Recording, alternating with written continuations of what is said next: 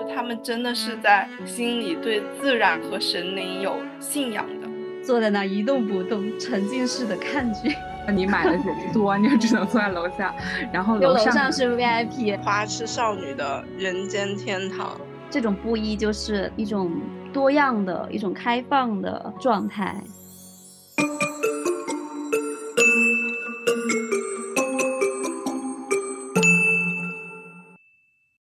大家好，欢迎收听艺术七幺幺，我是今天的主播叶子，我是米妮，我是月月。最近大家都知道有一部特别火的电视剧《梦华录》，是被月月安利的。我最开始喜看《梦华录》的原因，就是因为刘亦菲太好看了，所以我开始入了这部剧。对，然后月月就推荐我看，因为他说里边有很多呃公益式相关的东西，然后我们课上讲到的东西，然后我也去看了。是我也是因为这部剧好看。我觉得这个好看，它不是说只是刘亦菲的好看、陈晓的好看，其实它整个画面的质感吧，我觉得会比较有电影的那种质感。相比较我们之前看的那种制作比较粗糙的那种古偶剧的话，它的质感还是相对来说比较好的。可能是现在的仙侠剧的 CG 效果比较多，然后突然看到一些实景，就感觉对对对对，都激动死了，就觉得看到那些实景，就是觉得嗯，这是活的。就不是假的，不是死的。我确实是那天被月月安利了以后，我一口气看了十集，就当时也是更新到第十集了嘛。然后我真的是从早到晚坐在那一动不动，沉浸式的看剧。月月呢？月月看到哪儿了？哎，我看到十八集了。其实我看的时候倒不像你这么上头，我是因为就说咱们当时就说这个。可以聊一聊，因为它本身其实还牵扯到挺多，比如说宋文化或宋代美学的东西，所以我们当时就，呃，是叶子还是月月提出来说，哎，我们做一期这样节目吧。然后我其实是带着任务去看的，然后看的时候就不上头的原因，我觉得有一部分是因为我一直在看那些呃布景啊，然后道具啊，然后什么东西，就是一直在分心。所以，我们今天这个节目啊，就是主要跟大家聊一聊《梦华录》里面的宋代生活。那我们先来聊一聊，就是这部剧的剧名的来源。剧名《梦华录》呢，它来源于宋代孟元老的一本书，叫做《东京梦华录》。《东京梦华录》呢，它其实是一本非常重要的历史文献，属于地方志里边的城市志。这本书呢，不管是我们做公益史研究的、这个文化史研究的、戏曲史研究的，包括城市生活研究的。都会把它列为非常重要的一个参考文献，然后它也被称作是文字版的《清明上河图》，因为《清明上河图》我们都知道它是一个，呃，讲北宋这个汴梁的整个生活图景的。但是我们看到关于《清明上河图》的所有的很多的研究里边，它很多用文字去对照来做文献考证的，其实都是取自《东京梦华录》，所以说这个也就是被称为文字版《清明上河图》的原因。我没有看过那个《东京梦华录》，但是对《清明上河图》还是很熟悉的。我就我记得《清明上河图》里面真的就是展现了整个东京汴梁的那个繁华的一个街市，嗯，大大小小的街，然后各种店铺好发达呀。印象最深刻的是有一个外卖小哥还在街上拿着外卖。对对对，是的，是的。就这本书它写成于南宋的高宗绍兴时期，他在自序里讲，其实是他。在徽宗崇宁二年，就大概公元一百一千一百零三年的时候，跟随做官的父亲一起到京师居住。他在汴梁生活了二十三年多。然后宋室南迁之后呢，他随着这个呃一起到了江南。这本书其实是在他南下之后对北宋都城的一个追忆。梦华这两个字呢，其实它是有一个典故叫做《梦游华胥》，它出自是列子皇帝，就是三皇五帝那个皇帝篇。然后它大概讲的是，呃，皇帝白天睡觉的时候梦到了华胥之国，在华胥国就是没有没有君主，也没有长官，然后他们所有的人都是无欲无念的，然后不知荣辱爱憎，都顺其自然。然后皇皇帝呢就认为这个是他理想的国家，其实这个就有点像。中式的一个理想国，他自己感到非常的高兴和满足，所以这就变成一个典故嘛。然后《梦华录》他在自序中就写到说：“古人有梦游华胥之国，其乐无涯也。普京追念，回首怅然。”岂非华胥之梦绝哉？意思就是自己回顾东京的那个繁华的时候，就像做梦一样。所以这把这本书就叫做《梦华录》。《梦华录》它应该是开创了这种城市志的这种体例。然后之后有，比如说那个反映南宋都城临安的，有《都城纪胜》啊，《梦良录》啊，《武林旧事》啊。还有如梦露啊，这些都是沿用了他的这种体力。然后那个梦梁录，其实它也是呃用了“黄粱一梦”这样的一个典故，所以叫做梦梁录。梦华录呢，就是用了这个华胥之梦的这个典故，叫做梦华录，都是梦一场。对 对，其实它就是我刚刚说的那种怀旧的思潮啊，追忆呀，盛世繁华的那种追念的感受。所以其实从电视剧里，我们也能感受到那种，就是他把整个东京汴梁的那种繁华体现出来了。尤其是他们那个开茶馆的那个地方，呃，半遮面，他们是在一个马行街，就是确实是很繁华。对，马行街其实也是，它不是一个杜撰出来的地方，它是一个，就是《东京梦华录》这本书里边，它。呃，反复提到的一个地方，然后同时在汴梁的这个城市地图里边也是能找到这条街的。那我先讲一下《东京梦华录》都写了些什么吧。它流行本有十卷，然后卷一呢就大概讲这个都城的形制、京城的城市格局啊、河道走向啊、桥梁啊、内城宫殿和宫廷内外的机构设置，包括它比如说讲到那个皇城司都会提到。根据他的这些描述啊，就可以完成完整的把这个京城的平面图给画出来。然后这个就对我们现在历史考证非常有帮助。那二到四卷呢，是讲这个城内的街巷啊、官署的府邸呀，然后商铺啊、寺观啊、酒店、饮食，它描述的画面都是我我觉得它用词是非常有文学性的。哦，我等下也可以给大家读一些感受，就是就是觉得描写的非常的具体，就把东京汴梁那种整个的城市生活、整个热闹的这种繁华的景象都呃呈现了出来。然后卷五。后就写了他的一些，比如说婚娶、育子风俗这些民俗。然后卷六到卷十呢，就讲了一些节庆的习俗，比如说有元旦的朝会、元宵的花灯、清明、端午、七夕、中秋，然后一些祭祀礼仪、仪典等等。第二卷到第四卷里边，他提到了很多商业、手工业的店铺嘛，有一些纱行、布行、呃酒楼、食店、茶坊，什么染店、珠子铺、香药铺等等的。在这些街道的描述中呢，我们就可以看到东京人的这个城市消费生活。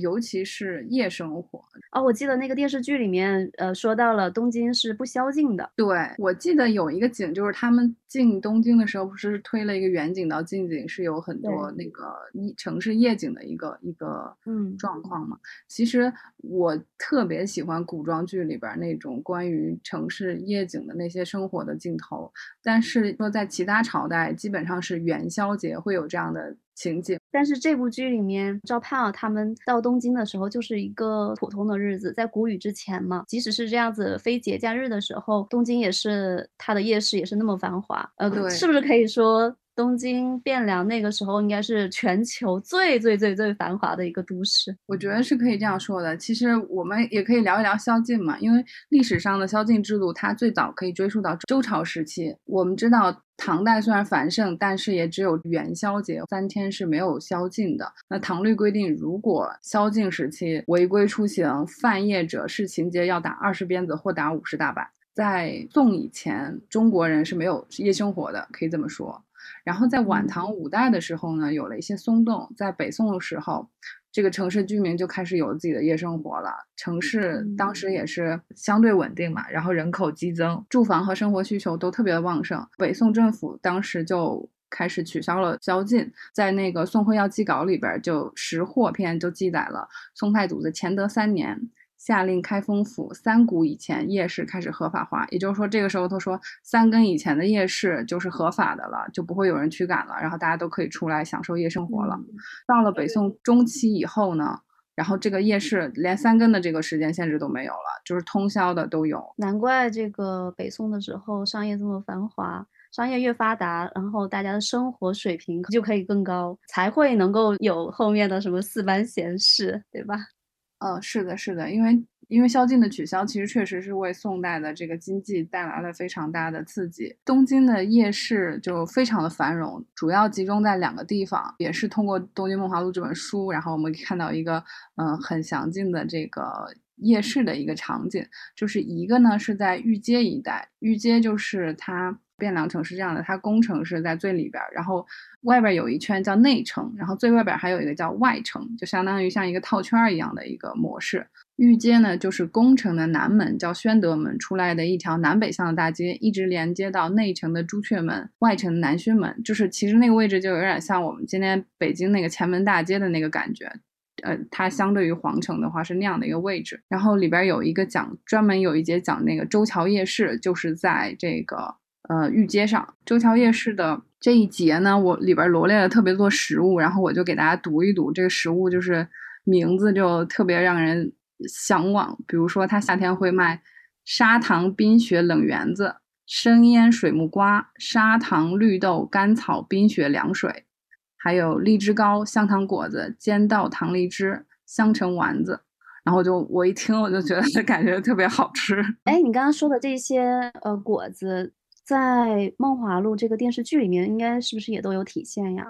我没有太注意它的果子，但是看着是都挺好吃的。本来有几个镜头，包括它预告里边有几个镜头都是核果子，然后后来有观众反馈，他们就都删了。哎，这个电视剧其实还挺有意思，它里边有一些不对的地方，然后观众因为它很热度很高嘛，讨论度一高，然后他就会把一些 东西删掉。哎，反正它就是有一些功课在里边，比如说我我刚才还看到一个，他说那个呃欧阳旭去跟那个真宗。到殿前敬拜的时候，他说了那些话，包括一些背景道具什么的，他就说还是挺贴合这个。一些道教的一些一些内容啊什么的，包括他的一些，呃，时间啊，可以根据他的一些细节推推断出他们的这个到底是哪一年，比如说真宗天禧二年二月初之类的。但但是它又有很多明显的 bug，就像我们后边要谈到的一些画呀，然后它的屏风啊，它的背景啊什么的，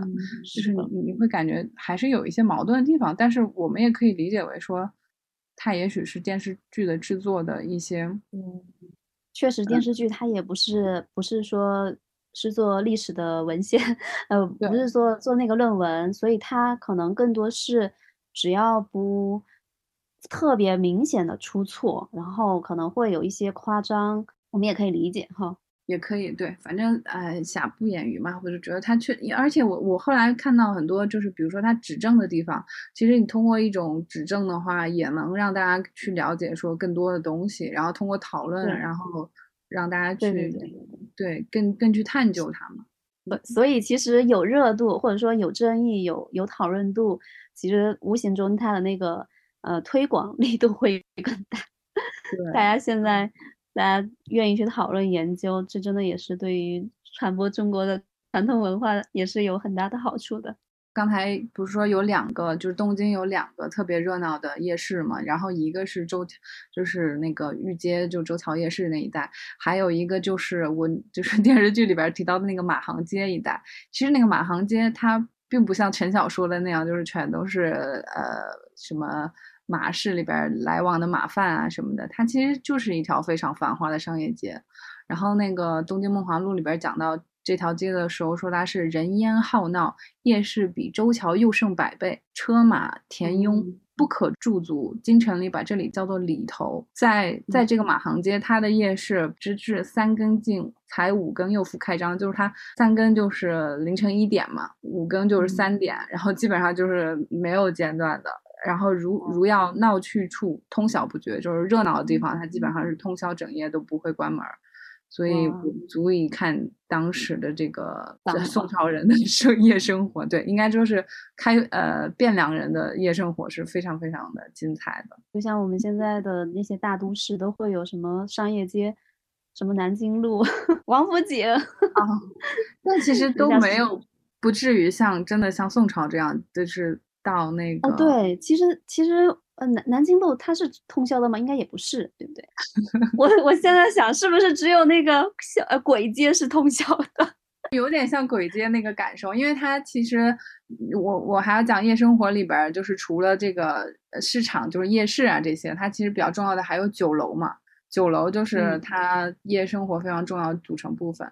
啊。除了夜市，还有一个。鬼市这个也挺有意思，在马行街的南路口，哎，我我我突然觉得很像那个赵盼那个酒店的那个位置，就要那个茶茶坊那个位置，他们不也是在那个马行街路口吗？在马行街的这个南路口呢，茶坊是五更点灯，就是早上凌晨三点开始开始卖东西，卖服装、图画、花环之类的东西，百货啊什么的，然后天亮就散了，就是它相当于只从三点开到可能。天蒙蒙亮然后就换别的卖了他们就开始卖食物啊这些东西然后所以这个地方也被称作是鬼市子。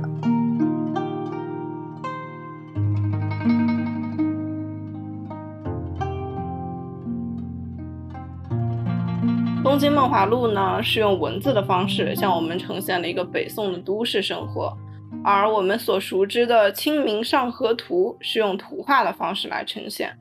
我们今天要聊的电视剧《梦华录》啊，它是用一个更加直观的视频的方式来我们还原一个宋代的生活。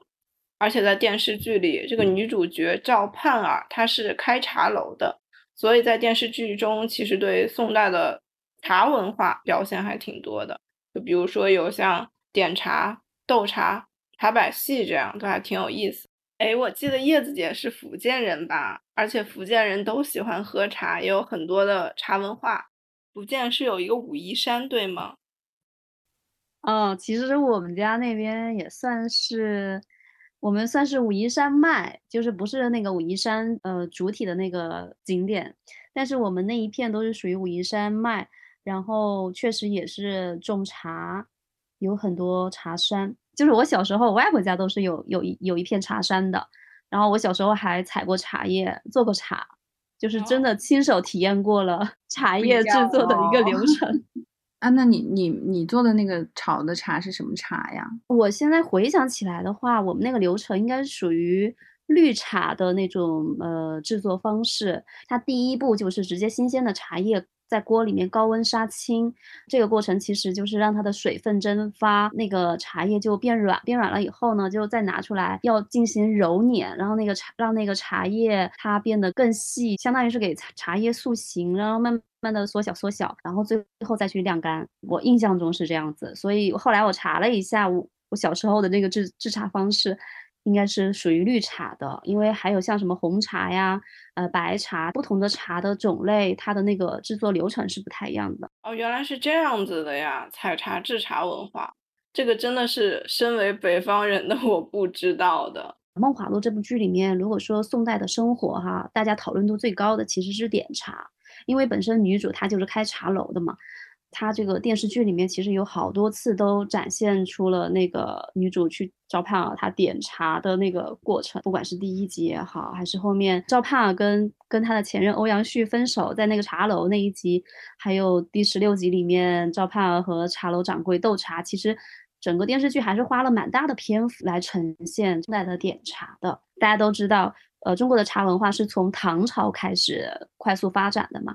唐朝那个时候流行的是煎茶，就是在那个茶壶里面煮那个茶末，然后甚至还会加一点盐啊，加一些什么调料之类的。到了宋代的时候呢，就是流行点茶啊，也就是《梦华录》这里面经常提到的那种那种点茶的方式。但后来到了明代以后，嗯，像点茶这种方式也就慢慢没有了，包括煎茶都没有了。采用的是那个散茶泡茶法，宋代的点茶基本上就是断层式的这种失传了吧。不过好在当时也是留下了一些历史文献的记录，比如说像宋徽宗，他他是一个茶迷吧，可以可以这么说，所以他还特别整理了一个茶论的一个著作，叫呃《大观茶论》，全书有二十篇，基本上就是对当。指北宋时期的这个真金的团茶的产地、采制、喷饰、品质、斗茶等等，这些都会有非常详细的一个记录。嗯，也为我们现在去还原，嗯，宋代的这种茶道留下了非常珍贵的一个文献的资料。我们刚刚讲到这个宋代的饮茶，主要流行的方式是是点茶嘛，然后点茶呢，就是将茶研磨，然后把它。变成茶粉，然后再将茶粉放到烫好的这种盏中，然后加上一些水调高，然后就像宋徽宗说的，要七次注汤去去用那个茶筅来击浮，然后击浮出均匀的细腻的那些泡沫。所以其实宋代的时候，像像这个点茶，他们不是用那个茶筅击浮，然后。最重要的是把那个茶汤的泡沫挤出来，而且如果说你的你手茶艺非常非常厉害的话，你就可以点出那种叫雪乳云汤的这种茶，这种这种茶它的泡沫就是白且稠厚细腻，然后喝起来就像是喝什么喝现在的奶盖嘛，就是非常的轻盈的那种感觉。所以所以后来大家喜欢饮茶，然后也开始斗茶了嘛。哎，其实说到斗茶的话，我也特别想讲讲。这个电视剧里面的。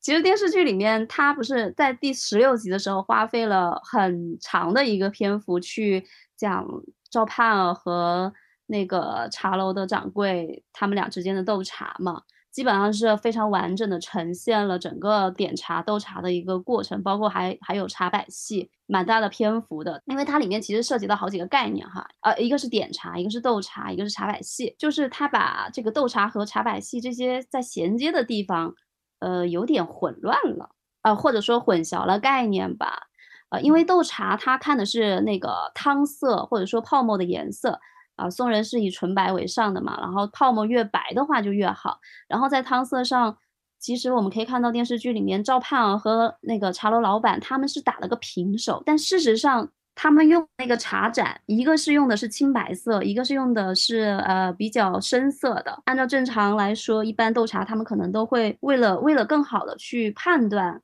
这个茶色泡沫是不是足够白，可能一般都会用那种呃偏暗色的黑盏，黑盏是最好的，因为黑盏它黑白分明，然后对比的话更明显，更能够决出胜负。但是这个电视剧里面。其实就是这个环节没有没有体现的很好，然后在一个用青白的茶盏里面和和那个褐色的那个深色的茶盏里面去对比的话，其实没有那么明显了。第二个是斗茶的时候要看那个水痕，就是看刚刚说的那个泡沫它会不会摇盏。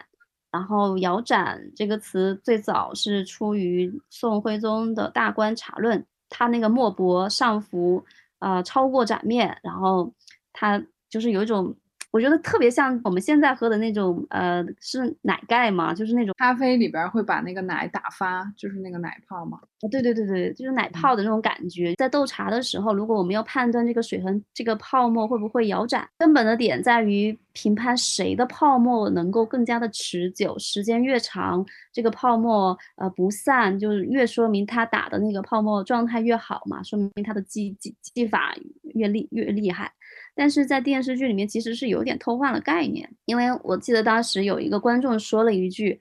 赵娘子这个茶汤已经露出了水痕。”结果画面一转，他们就不是在评判这个茶汤泡沫是不是在摇盏，而是在开始做那个茶百戏了。这个时候他不是用 水痕呃摇盏这个衡量的标准去衡量，而反而就是用了个茶百戏，就是有点。怎么说有点怪吧？然后因为因为其实斗茶就是斗茶，然后茶百戏是茶百戏，其实本质来说它两个是不太一样的东西。嗯，我感觉可能是还是说要突出那个戏剧张力的那种。强烈的对比，所以会觉得他哎，赵赵盼儿做了一个就是特别精妙的东西，然后会形成一些戏剧张力吧。我感觉是有，也有可能是这种艺艺术化的处理。对，女主光环。哦，对对对对，只是说如果我们从大观察论、史论里面这些去比较的话，就会觉得他这个有点偷换概念了。对，而且我们可以在比如说一些宋画里边也能看到，像南宋刘松年的这个。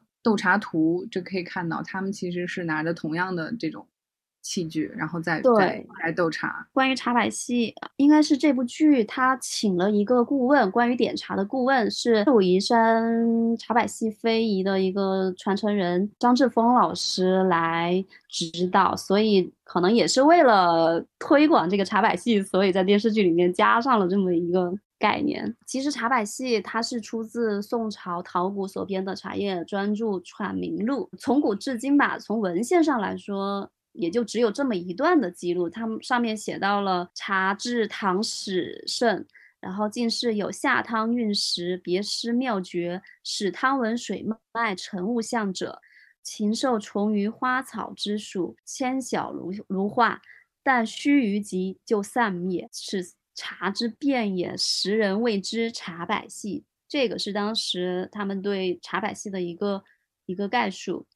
所以我们就可以看到，茶百戏其实就是通过汤瓶注水的方式来画画，然后要么就是用这个茶勺来作画。我们可以看到电视剧里面，嗯，其实茶楼老板和赵盼儿他们分别用的是两种不同的一个茶百戏的方式。茶楼老板他用的是。就是刚才说的这种下汤的方式，浇那个清水来画画。但是赵盼儿她用的是运石，就是用那个茶勺来画。但是在电视剧里面，那些观众不就是说，哎，赵娘子是消失已久的茶百戏，结果变成茶楼老板那个不是茶百戏，他但实际上我们根据这个史料来记录，它就是两个都是茶百戏，只是用了不同的方式而已。而且如果我们从那个技术难度的角度来说，我觉得像茶楼老板煮汤的方式，应该是它难度系数应该会更大，你要稳住那个水呀。嗯，一般清水碰到这个泡沫，它应该是它会散灭的更快一些，但是。哎，就刚才我们也说了，电视剧嘛，还是要为主角服务的，都是主角光环。那他们比的时候，我看是说了两种茶，什么明前茶、雨前茶，这是什么意思啊？因为我完全不太懂这个茶茶的东西。哦，对对对，其实那个斗茶里面刚刚说到了要斗那个茶汤的颜色嘛，是否白，然后还有第二点就是它那个泡沫是不是足够丰富，然后是不是能够摇盏。第三个其实是。斗的是茶汤的味道，在那个电视剧里面也也提到了这一点。最后一轮就是比的是谁的谁的茶汤味道更好。其实我们可以看到，那个茶馆掌柜他用的茶是明前的北苑贡茶，然后赵盼儿这边用的是雨前的径山茶。其实明前茶呢，也就是清明之前最开始。采的那那那些茶，这个时候的茶是非常非常细嫩的，然后里面内含的那些物质积累也不是很多，所以它相对来说口感会更清淡一些。但是雨前茶呢，呃，它是在清明之后谷雨之前的茶，嗯，因为这个时候它的内含物质已经相对积累的更多一些了，所以雨雨前茶它往往会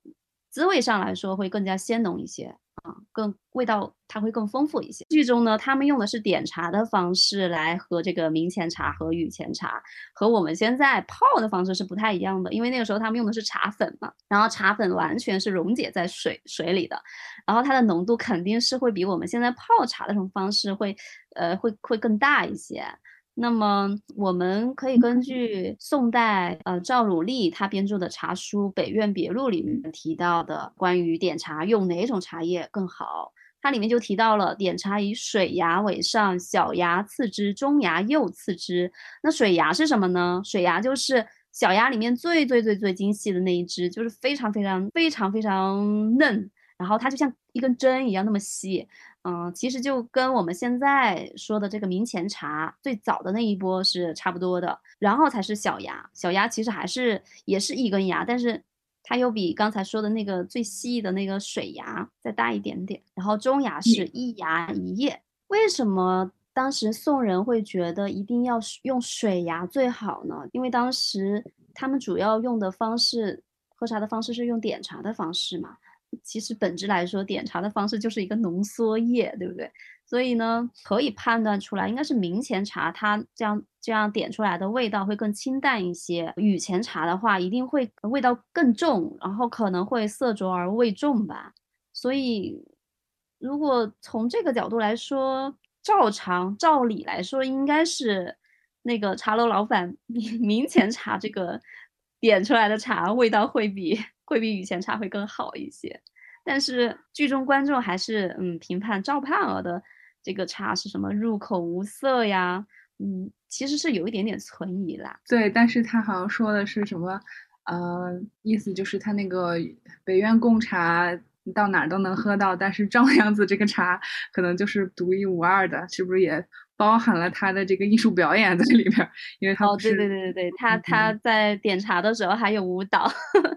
然后再加上她是女主呀，啊，还是不一样的。喝茶本来喝的就是心境嘛，对吧？对，嗯，是为什么叫点茶呢？我很想知道。哦，为什么叫点茶？其实我觉得这个也蛮有意思的。关于点茶，这个“点”字可以有三层意思来理解啊。第一层意思呢，它是具有少量和快速的这个意思，比如说一丁点儿啊，点到为止呀，蜻蜻蜓点水呀。嗯，这个“点”字呢，相较于唐代的那个煎茶法来说，它就会更加的便捷快速，因为它确实只需要少量的这个茶粉，然后就可以完成一盏茶嘛。第二层这个点字还具有挑选的意思，就比如说我们出去吃饭要点菜，然后去唱 K 要点歌，然后古人打仗之前呢要点兵点将，那这个点字本身它就是在代表挑选好茶，因为宋代的时候并不是所有的茶都会拿去啊做点茶的，嗯，一定是比较好的那种茶叶才会去点茶。第三层，它还具有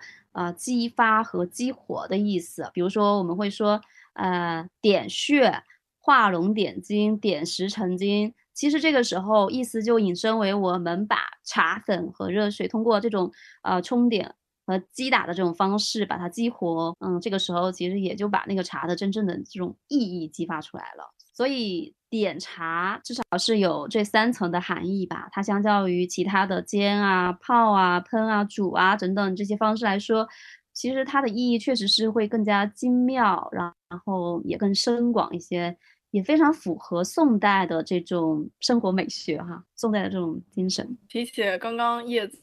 一直在说这个茶，然后我就突然想到了，我之前翻文献的时候，发现明代有一本书叫做《茶书》，不过这个书是那个疏离的书，它里面有一个关于舀水的记载，就让我体会到了宋人和古人的雅，它来自于哪里呢？我认为它来自于是一种信仰，就是一种对于自然的信仰，他们真的相信万物是有灵的。就比如说像《茶书》这本书里，他对舀水的记载有这么一段文字，他说：“舀水必用瓷瓯，轻轻出瓮，缓轻调中，勿令淋漓瓮内，致败水味，切须记之。”意思就是说，舀茶用的水的时候啊，一定要轻轻的舀，轻轻的把它舀出瓮，然后再轻轻的倒入壶中，千万不能让水在。瓮中洒出来，如果它洒出来的话呢，水就会受伤。用受伤的水沏的茶，味道就是不好的。所以，而且最后他说，切须记之，就是说一定要记住这件事儿，说明他们对水和这个物的尊重其实是藏在心底的。我觉得这一点是特别让我。有所向往的一个点，就是他们真的是在心里对自然和神灵有信仰的。嗯，对，让我想到了我前几天做的那个自然辩证法的作业，写的是非人类中心主义在这个中国古代的一些思想的体现，其实就是很能体现出我们就是古人这种人与自然天人合一的这种想法，就在这些文献呀，包括我们的一些古画里边呀，其实都可以看出来。对我之前还不太了解，就是天人合一到底是一种什么样的感觉。然后当我看到这段舀水的文字的时候，我突然悟了，感觉 对，就是很敬重自然，敬畏自然嘛，而不像就是可能像《自然辩证法》这本书它所批判的，就是呃现代社会里边那种征服自然，就是西方的这种就是以人为本的这种人类中心主义的这种思想，它是完全相反的，嗯。我觉得这个就是东西方文化的不一样。我们确实一直都是与自然和谐 相处，而且是敬畏自然。或者说，不管是绘画吧，绘画也不都是，嗯，像我们画中国画里面画山水，都是师法自然。对你，你昨天不是还说他那个在钱塘的那个茶楼里边，他那个背景是那个《西山行旅图》吗？我觉得《西山行旅图》其实就挺能体现的，因为它是整个呈现自然，然后把人的这种行旅就画的非常非常小。其实就是有一种人融在自然里边，然后人也很谦卑的那种心态。而且，哦，对对对，我想起来了，就是在那个宋徽宗的大观茶论里面有一句话，它可以很好的概括点茶的一个文化内涵啊。我记得他在讲到点茶那个方式那一章里面，第一句开篇第一句就是“点茶不一”，啊，“点茶不一”这四个字其实还是有蛮深的一个意义在的。不一就是不一样吧，就是不同的意思嘛。然后首先可以理解为是人的不一，也就是不同的身份、不同的地位、不同的手法、不同的心境都可以来点茶。然后二呢，茶也不一，就是这些茶可能来自不同的产地。然后在不同的气候之下生产，然后还有它的整个制作工艺也不一样，然后还有就是器物不一，你喝茶用的盏啊，所有的那些器物可以是不同的形制、不同的窑口、不同的釉色这些啊，所有这些不同，最后就造就了茶的一个千变万化。这个就直接把点茶可以上升为从一一种生活方式上升到一种。啊，文化然后情趣 艺术的这个角度，我就觉得还蛮有意思的。这种布衣就是一种多样的一种开放的状态，所以也就能够侧面去反映当时宋代的一个呃文化，宋代的经济，它的它的那种兴盛和繁荣。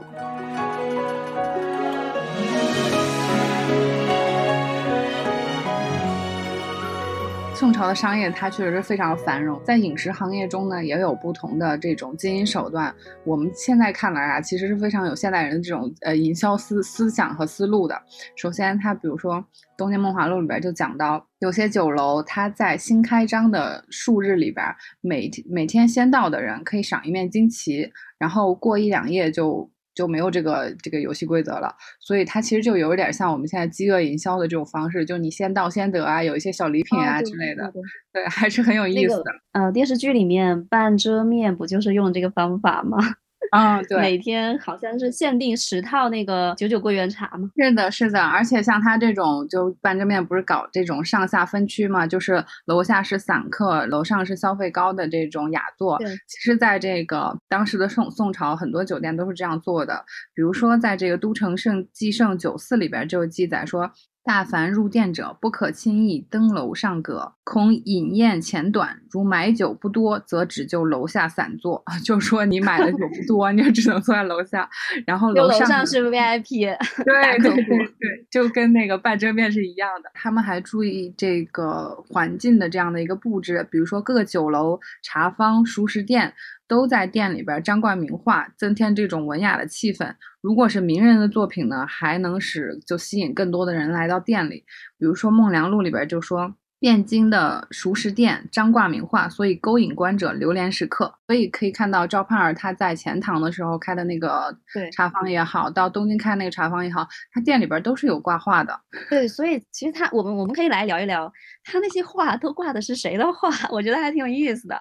我印象最深刻的是赵盼儿的那个钱塘的那个茶坊里面，他挂了范宽的《西山行旅图》。我觉得我当时看到《西山行旅图》，哎，哇塞，赵盼儿居然有《西山行旅图 》，他还有徐熙的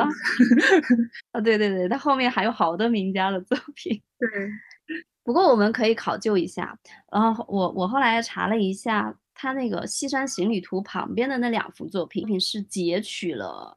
五代南唐画家顾德谦的《莲池水情图轴》。它其实是呃，它有两幅图嘛，这是对轴的图。然后呢，电视剧里面应该是各切了一半，就是它没有完整呈现这个作品原作。包括后来第九集的时候，顾千帆身后的那个屏风画。它就是来自五代董源的《龙宿交明图》，还有一幅是来自范宽的《雪景寒林图》，它都是截取了一部分，并没有完完整的去呈现。那我们可以理解 为，这只是电视剧为了。烘托有北宋时候那个时候的那个环境气氛还做的，对，至少说我们说服装道具老师吧，他至少找找了这个北宋以前的一些作品，没有出现一些明清时期的这种画犯这种严重的 bug，基本上都是五代和北宋时期的作品吧。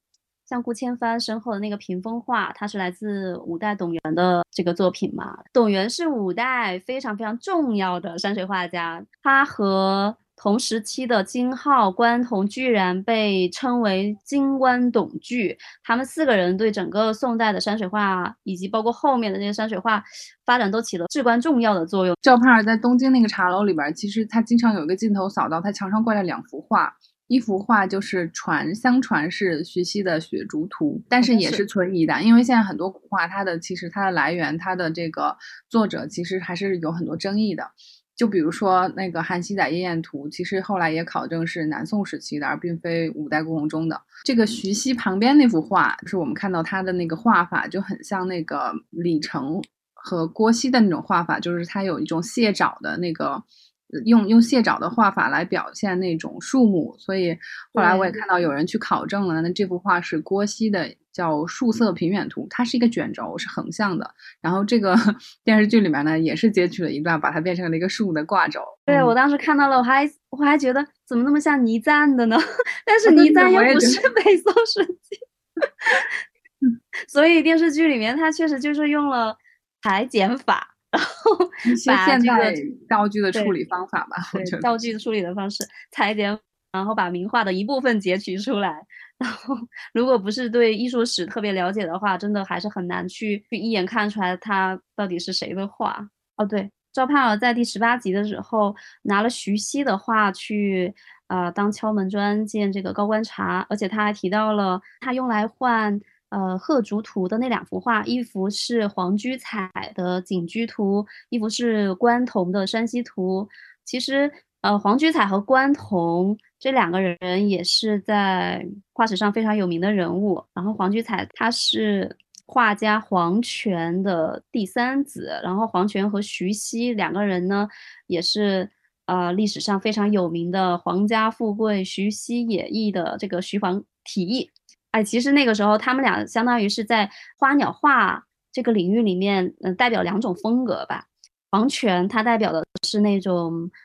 因为他供职的是画院嘛，然后他他的画就是代表院体的一个标准，呃，画的都是那种富贵艳丽的那种比较精细的工笔花鸟画。然后徐熙他是一个江南处士，他画的是偏更更偏水墨淡彩的这种闲情野趣。他们俩就是代表两种风格。黄居才也是在宫中任职。嗯，所以他其实代表了宫廷的一种画风，但是你看高观察，他还是有文人士大夫的那种审美倾向，他比较喜欢。徐熙那种的，其实也代表了当时宋代文人的一种审美倾向，而且文人画本身也是从宋代开始成为一种风尚。其实我看他那个店里面，不只是挂画来装饰，经常都会有那种瓶花插花，而且插花也是四般闲事之一。我 之前翻那个瓶花谱的时候，我发现宋代人插花真的很讲究，不光是在文字上讲究。就在这个形式上也特别讲究，我特别想跟大家分享一下。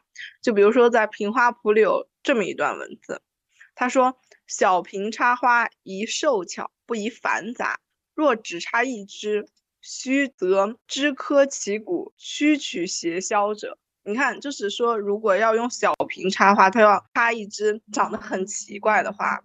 但是它这个长得很奇怪，它不说长得很奇怪，它又。枝柯其骨，曲曲斜削来形容，就会感觉虽然它很怪，就是但是又一是又是一种别样的美，就是一种奇特的审美法，就很像西方艺术史里格雅画的画。但是算一下，宋朝比格雅早了好几好几百年。你刚刚讲到这儿，我就想起来，其实它也你可以理解为宋代文人画的审美嘛，就是像呃苏轼他们。文人推崇的就是呃，更跟这种宫廷的画师、专业画师来比，他们的画就会更加想要画一些怪石啊。为什么呢？就是想要表现跟这个宫廷画以及普通的画师不一样的审美。你刚刚那个插花可能也是有这种文人的这种审美趣味，就是那种野意的。轻易的感觉，对，不与宫廷为伍的那种。但其实也那个，我觉得你刚刚可能提到的更更是文人的追求。但是我们在剧里面看到的，呃，倒也不是说都追求那种清奇哈，他也有就是很很简简简单单的很素雅的那种那一面。对，就比如说像剧里摆的，像很多宫廷官家，他们称皇皇帝为官家。官家摆花会怎么摆呢？瓶花之具有二用，如堂中插花，乃以铜之汉壶，大古尊异，或官歌大瓶如宫耳壶，龙泉筑草大方瓶。意思就是说，在大堂中摆花就要用又大又贵气的瓶，在书斋插花就是用的小瓶。若书斋插花，瓶宜短小。以关歌胆瓶、纸垂瓶、鹅颈瓶、花壶高低二种八卦方瓶、素温壶、扁壶俱可插花。月不是在文献里说到他那个铜器插花吗？就是我们印象中都是可能是瓷器做花器比较多一点。电视剧里当然是可能是日百姓日用的，会这种就是还是瓷器，对瓷器会比较多一点。铜器插花，我们可以在那个徽宗那个听琴图里边看到，它那个香案上面就有一个。花儿就是插在那个铜器里边的。然后宋人插花还很讲究时令，比如说在《平花谱》里就说，冬时插梅必须龙泉大瓶，象窑敞瓶，厚铜汉壶，高三四尺以上，头以硫磺五六钱砍大枝梅花插供。方块人意，三四尺有多高啊？就是一米多高，差不多像一个小孩子那么高的瓶，然后要砍大枝梅花插拱，要砍那种很粗又大又繁盛的梅花，然后插在里面。这个让我想起我们上次去宋庄的时候，呃，有一个特别大的花瓶，然后里面插的就是梅花，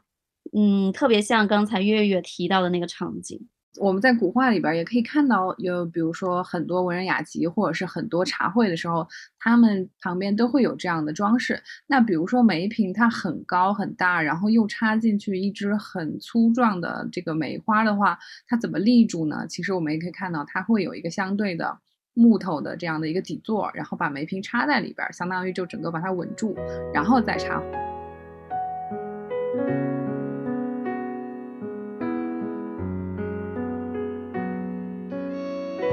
对那个《清明上河图 》印象很深刻的是，还有刮面的，就是给刮脸的，你知道吗？大家还很讲究美容，还沾花呢，对吧？我还了解了一下，就是当时陈年在后面那个小花絮里不是说。宋代男子还簪花嘛？然后我突然就想到了，宋代真的是所谓花痴少女的人间天堂。虽然说魏晋开始有了男子头上簪花的这个风尚，就比如说大家都知道的貌若潘安，潘安就是西晋时期有名的美男子和文学家。欧阳询就在《艺文类聚》里就有曾经说过：“韩超潘陆双鬓向光。”风流已绝，九梁插花不摇为骨。你看他们对这个男子插花的形容叫做“风流已绝”，就觉得很阳刚之气和阴柔之美结合的特别的完美。苏轼的诗词还有一句对簪花的阐述，就是说“人老簪花不自修，花应羞上老人头”。翻译过来意思就是说，我虽然年纪大了，但是我愿意戴花儿。那花儿愿不愿意呢？我不管它，只要我不尴尬，尴尬的就是我头上的花儿，就可以看出来苏轼这样的文人也是很喜欢簪花的。嗯，我就想到了，其实阳刚之气和簪花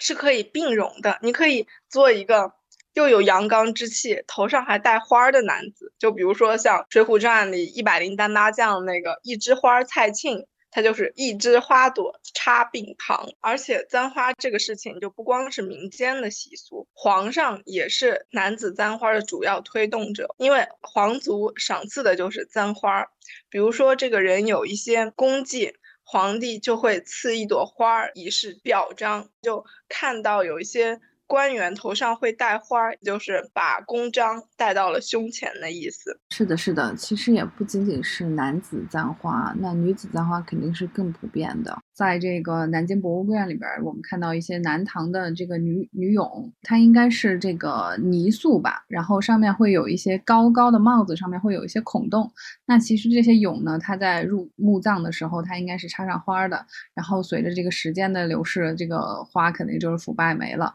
所以所以我们还能看到它那个上面的一些孔洞留着。那包括故宫博物院馆藏的这个宋仁宗的皇后像，我们可以看到它的这个帽子上也都是遍布。遍布鲜花，哎，我我我的感受就是，你看现在宋朝的时候，他们确实簪花的这个习俗不只是，嗯，反正男男女女都有嘛，包括普通老百姓、官员这些都会有。如果我们套用马斯洛的这个需求层次理论来说，也是当人们基本的这个物质生活得到满足以后，会追求更多的这种精神生活嘛。反正我我感觉这个簪花确实是还挺体现当时人们的这个物质生活水平是达到了一定的高度。呃，或者说那个时候，全民上上下下都会有比较全面的精神方面的一个追求。今天围绕这部电视剧，我们讲了那么多，其实，呃，随着这个电视剧越来越热播，也随之而来有很多争议嘛。那我们先把争议姑且放在一边，但是它其中提到的这些文化，这些吸引年轻人去研究、去深入去了解的这些东西，我觉得它是非常有积极的一面的。然后，比如说我们在。B 站上也有看到很多以梦华录为引子，然后继而来聊一聊这种点茶的文化呀、演示呀，然后讲了一些比如说宋代的这种美食的复刻呀，然后大家都在复原这些东西，然后也有人通过自己的一些研究来去更正剧里边的一些错误，我觉得这是一个还挺正向的东西。我其实我我也有好呃，就是看完了以后有好好去呃查证。研究像这个宋代点茶嘛，然后我发现我看了那么多博主他们在分享，嗯，宋代点茶的这些内容，我我会比较 推荐大家去关注一个一个叫韩哲明的人，他他是中国美院毕业的，然后是一个设计师，因为对呃就是宋代的文化很感兴趣，后来也是因为研究什么建盏啊这些，然后慢慢的嗯接触到了宋代点茶。我会觉得它还原的还蛮好的，因为你只是看视频里面他点出来的茶，就是确实是有那种雪乳云烫的那种感觉，就是嗯，能够如果说从呃点茶的那个评判的标准来说，就非常符合宋徽宗大观茶论里面的那些标准，茶那个茶茶汤茶色很白，然后那个摇盏很好。然后，而且他也会在那上面画画嘛，画那个我们说的这个茶百戏也好，嗯，他画的也都还蛮有意境的。不过他不是用那个清水画，他可能是用了调了一个茶膏，然后在上面画那个画一些比较有意境的山水画。然后他们在上海，呃，叫什么朴素茶室？朴素是一个家具品牌，但我不知道跟那个有就是他们旗下的，就是他们家旗下的一个茶艺空间。哦，难怪呢。我就觉得这种应该特别适合卖家具，因为它整个家具都是非常文人、新中式的那种家具嘛。而且还也里里面也是有茶点。是后来，呃，可能又引入了宋代点茶，那个整体空间的营销的那种感感受，其实就像帕尔他不管是在钱塘还是在东京开的这个这个。茶馆啊，它其实都很像我们现在经营的一种理念，就是有那种艺术空间，然后你有画，然后有一些音乐，然后还有一些就是好的茶点，还有一些好的茶，来做一个整体的这样的一个体验的营销。就是包括我们从文献中也看到，确实宋宋朝人他们就是那样的，很有经营理念，然后也造就了他们非常繁荣的这样经济。所以我们也可以从古人的一些经验中得到我们很多的这种。现代经营的一些参考。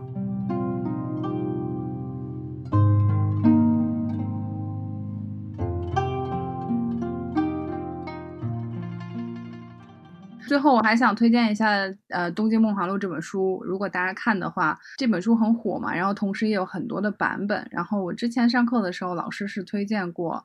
作为学术学术研究来讲的话，他是比较推荐中华书局出的这个八二年的邓之诚的一个竖版繁体的注本，还有一个伊永文的兼注。我是自己是觉得，如果我们作为普通读者来看的话，看伊永文这个版本还是蛮有意思的，因为它里边配了很多图，然后你真的想很